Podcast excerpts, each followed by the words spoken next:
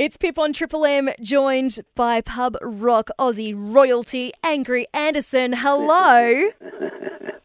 Uh, thank you. Oh, hello, hello, hello. Um, I am the rock royalty thing. It always tickles me. I'm sorry. Tickles you. No, yeah, it just tickles me. I just kind of, you know, like I, I don't get me wrong. I love it. I love the accolade. But um, and, and and one of the things that it, that it sort of denotes too, if you like, or one of the things that it is that it, it means you've reached a certain stage in your life where where you can be considered, you know, like you know, like an elder statesman, or you can be an older, uh, you know, uh, like, like you know, I've got I've got a seniors card. You know, I get into the movies for ten bucks. It's amazing. It's great. Let's talk though, because it doesn't look like you are slowing down anytime soon. You've got the Blood Brothers 2018 tour, and I'm so excited because you're kicking it off here in Albury at the SS&A Club, March 31. Yeah, well, I have to say, and I know, of course, this is, this is the appropriate thing to say. The SS&A Club has become, in, in, in our top list of favourite gigs, it is definitely one of our favourite gigs, and it and it came about, um, you know, some years ago. Uh, I remember performing there once with um, with the James Southwell band. I and I, uh, since then I've done a few shows there with um, with Blood, Sweat and Beers, and um, I love the people. I mean, uh, the people who run the club are amazing. Um, it's a great venue. The crowds always come to the party. When I say come to the party, there's always a very good, like numbers wise, there's always a great crowd. There's, they're always very enthusiastic and very appreciative.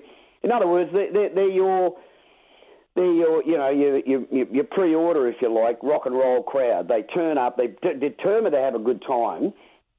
Um, whatever sensible arrangements they make uh, to, to get home, they do because they obviously drink a lot.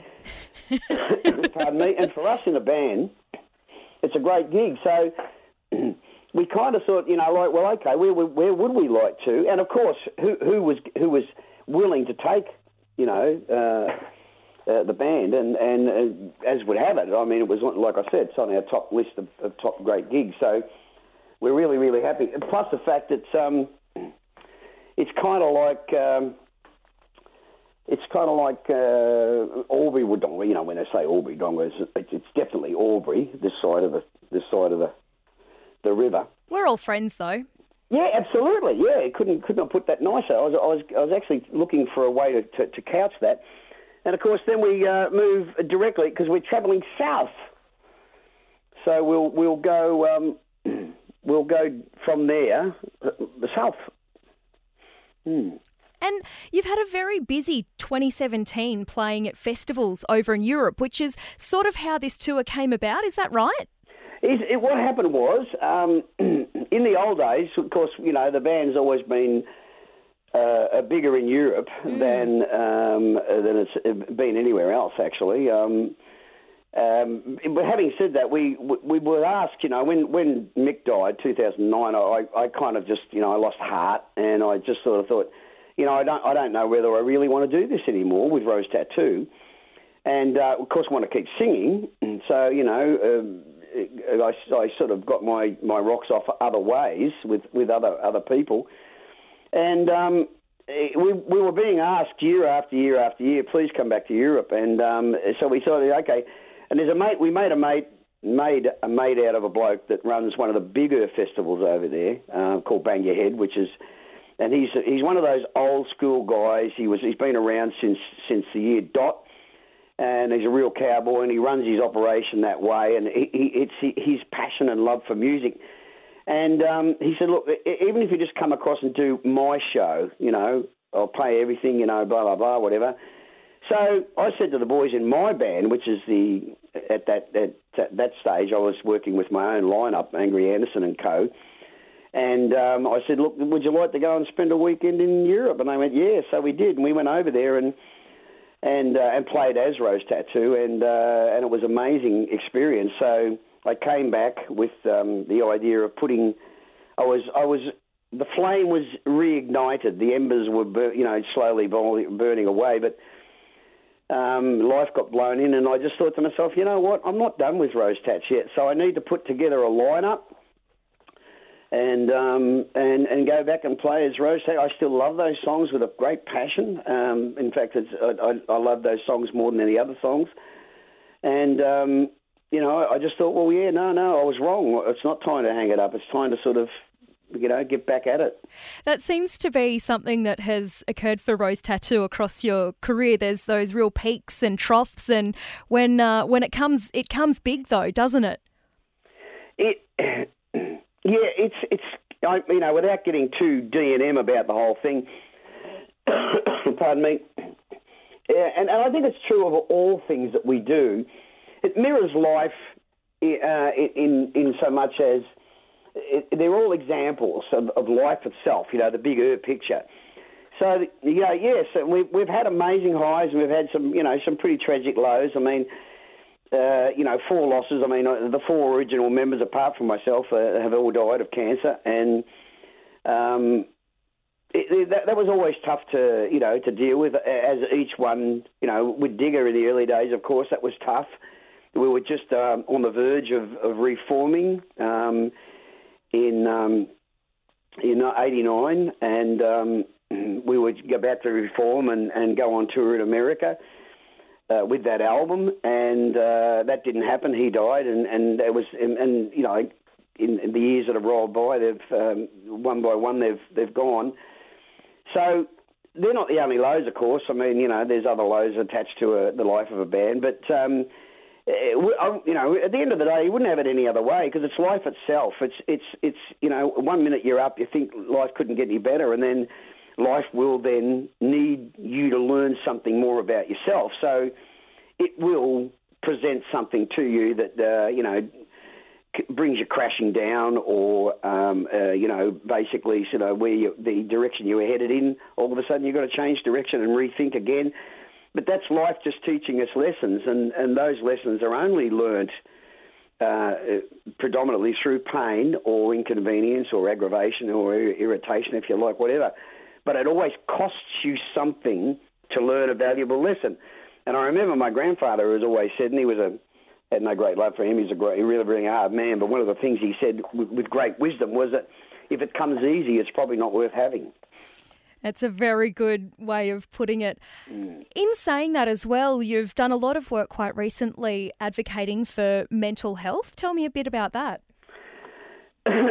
um, some years ago, um, well, actually, it goes back to it goes back to '85 when I first joined Midday as a as a, a reporter with Ray Martin, and one of the first things that we that we championed, if you like, or that we we presented as stories was uh, you know, street kids, um, kids addicted to drugs and, and, having to make a living through prostitution. And one of the common threads they had uh, with with myself, of course, which revealed itself later, was that um, they were, you know, I'm a survivor of pedophilia. Um, uh, I survived domestic violence with at the hands of my father, and um, you know, got off to a rough uh, trot for, as a kid. And uh, of course, when when you do, um, and you don't realise until you get older, and when you're much older and mature, and you you you make sense of these things, that um, is that uh, you, never. Uh, by way of explanation, I I don't suffer from depression because I deal with it, um, which is my message to anybody. Which brings us to the mental health thing. The, I've dealt with depression, or I've lived with it all my life. You know, since I was five and um, pardon me, it's the reason actually that I got my nickname. Um, my sadness as a kid uh, developed or transformed into anger uh, during puberty. And then, of course, that anger matured itself in my growing maturity as a, a young male. And uh, fortunately, I was able to break the cycles um, of domestic violence in my own case. Um, I, I swore that I would never uh, you know, um, use my physical anger to uh, intimidate uh, people, particularly you know anyone that I was involved with in my family, my my wife, my children, my my family members, whatever. But you know, people and people in general. But um, that's that's why I'm involved now because I see myself. I made the decision back in those days with Ray.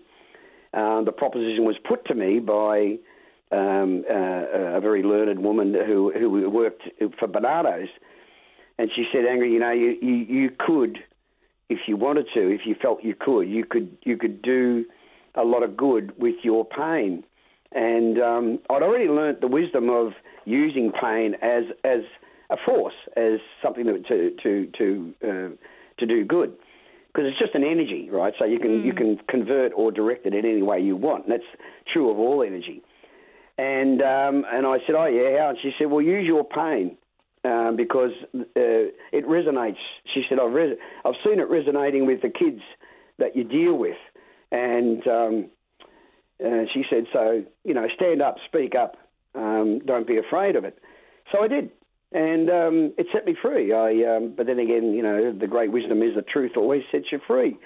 Um, I found by publicly dealing with my own, gratefully, in the great wisdom of the of the creational process, I was able to contribute to other people's pain or lives uh, in in them dealing with their pain. See, that's the great thing about us all as a family, as so to speak. Uh, socially, we're all a family. Is that um, we can relate. One of the great gifts of being, um, you know, an, a, a being like a human being, is that we can relate emotionally and intelligently to one another and compassionately. It's a great capacity to have. Mm, it's beautiful. Um, speaking of that energy and channeling it, you did have the outlet of being on stage, and some of the antics, particularly from the early days, were mm. uh, pretty full on. These days, I know you'd probably get into it, but perhaps as the uh, un- unconscious part of the set kind of been taken out. Uh, yes, the the extravagances of the early days were due to,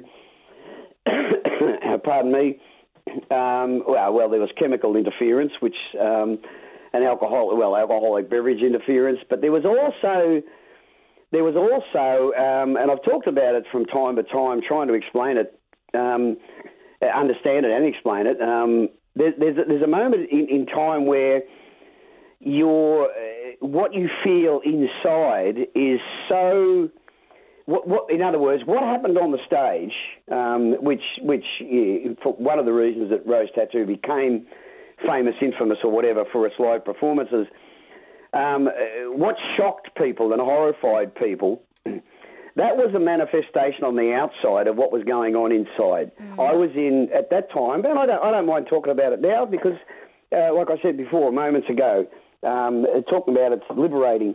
I was in a lot of pain. I'd suffered a lot of, of, a lot of damage as a kid, as a as a child, and um, and I'd, I'd I'd suffered, you know, as a growing young bloke in you know through school and and try to find my way in the world, you know, in, in with with the with the things that I had to deal with emotionally and internally. Um, so yeah, I, I, was I was a, I was a very angry, angry. That's how I got the nickname. Yeah. I was a very angry young man, and I was a very sad, frightened. I was, uh, and I was really, really, uh, you know, like when I say the aggression I had. Um, if it hadn't been for a rock and roll band, and I'm, you know, I'm fond of saying this when I do public speaking, I would have actually ended up in jail because the anger that I had within me was such it had to go somewhere. Mm.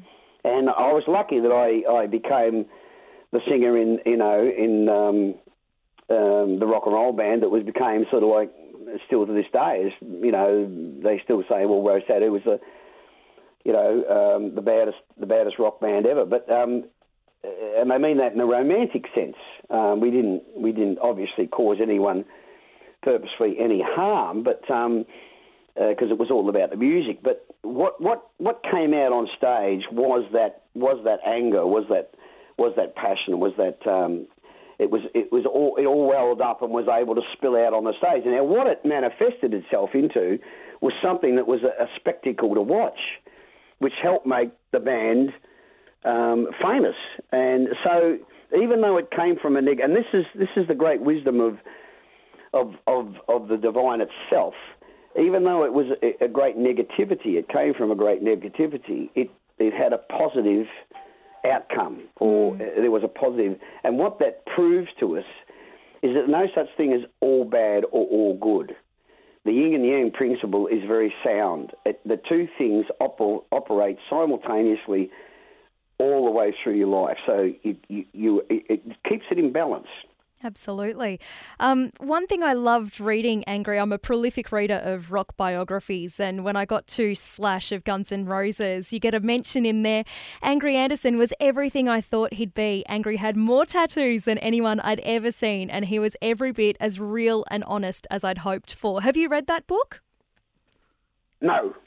Well, there you go. He, he gave me it. I was going to, I said to him, it's funny, you know, um, and I don't, it's no disrespect to Slash because I love the man dearly, as I do all the boys in that band. Um, one of the great delights of my life to see them uh, reform because um, I remember saying to Axl once when we were doing some gigs with Axl only a few years ago when he was out here with the the Axl Rose um, Guns and Roses show, so Yep. to speak. And I said, "Do you think it'll ever happen, Ax?" And he said, "No, not in this lifetime." and they used that. It was a wonderful quote from him because they used that quote as the last, the, the name of their last tour. Yes. I, I remember saying to to Slash when he gave me a copy of his book, and and Duff the same. I said um, I won't read them straight away. Um, I'll read them down the track, um, possibly uh, in, in something I'm you know sitting in an armchair on a porch somewhere, sipping whiskey and smoking cigars. But um, in other words, in my old age. But um, um, yeah, it was it was it was a lovely because you know the boys were very complimentary. They always have been very supportive. They always said, look, you know, we we want to mention in our book. Can we do that? And I said, well, yeah, of course. You know, you know, I'm flattered. Yeah. honoured. Yeah. Um, Actually, um, I got a mention in Chrissy Amphlett's book too. It, um, and, Ah. and, and she rang me up and she said, I want to read you what I've written about you. And I said, well, okay. So she read it to me on the phone. She goes, how do you feel about that? I said, well, at least it's true, Chris. I actually I've read that book, but I don't recall the uh, the moment. What? Ah, well, she actually mentions me in one moment uh, when we ran into them in New York, and um, I was trying to get over the fact that she knocked me back and took um, and because I made a play for Chrissy, Yeah. and um, and then uh, Oh God! Imagine you two together. That would have been wild. that's exactly what she said. She went, "Yeah, you nuts." She said, "We're best mates, for, you know." F off, she said. Um, we're better off best mates. She said we'd be disastrous together. We'd end up killing one another. I think But, that's um, true. There's another mention in the book where, where people who know us and know the story, she doesn't mention me by name, but um, people know it was me. Oh, okay. I like that. Well, uh, it has been an absolute pleasure to speak to you. Um, festive season. Do you have a message for everyone out there? Yep, keep the Christ in Christmas. Okay. And all I can say is be there on the night or be square. Well, we do have a very busy March. We've got Farnsey coming with a whole host of people. We've got James Blunt coming to the border. Thankfully, Wow. it is all on separate weekends. So we'll get a little break in between each one. And Rose Tattoo, Saturday, March 31 at the SS&A Club. Angry Anderson, thank you for your time. It has been a pleasure. Thank you. Anytime. Thank you very much.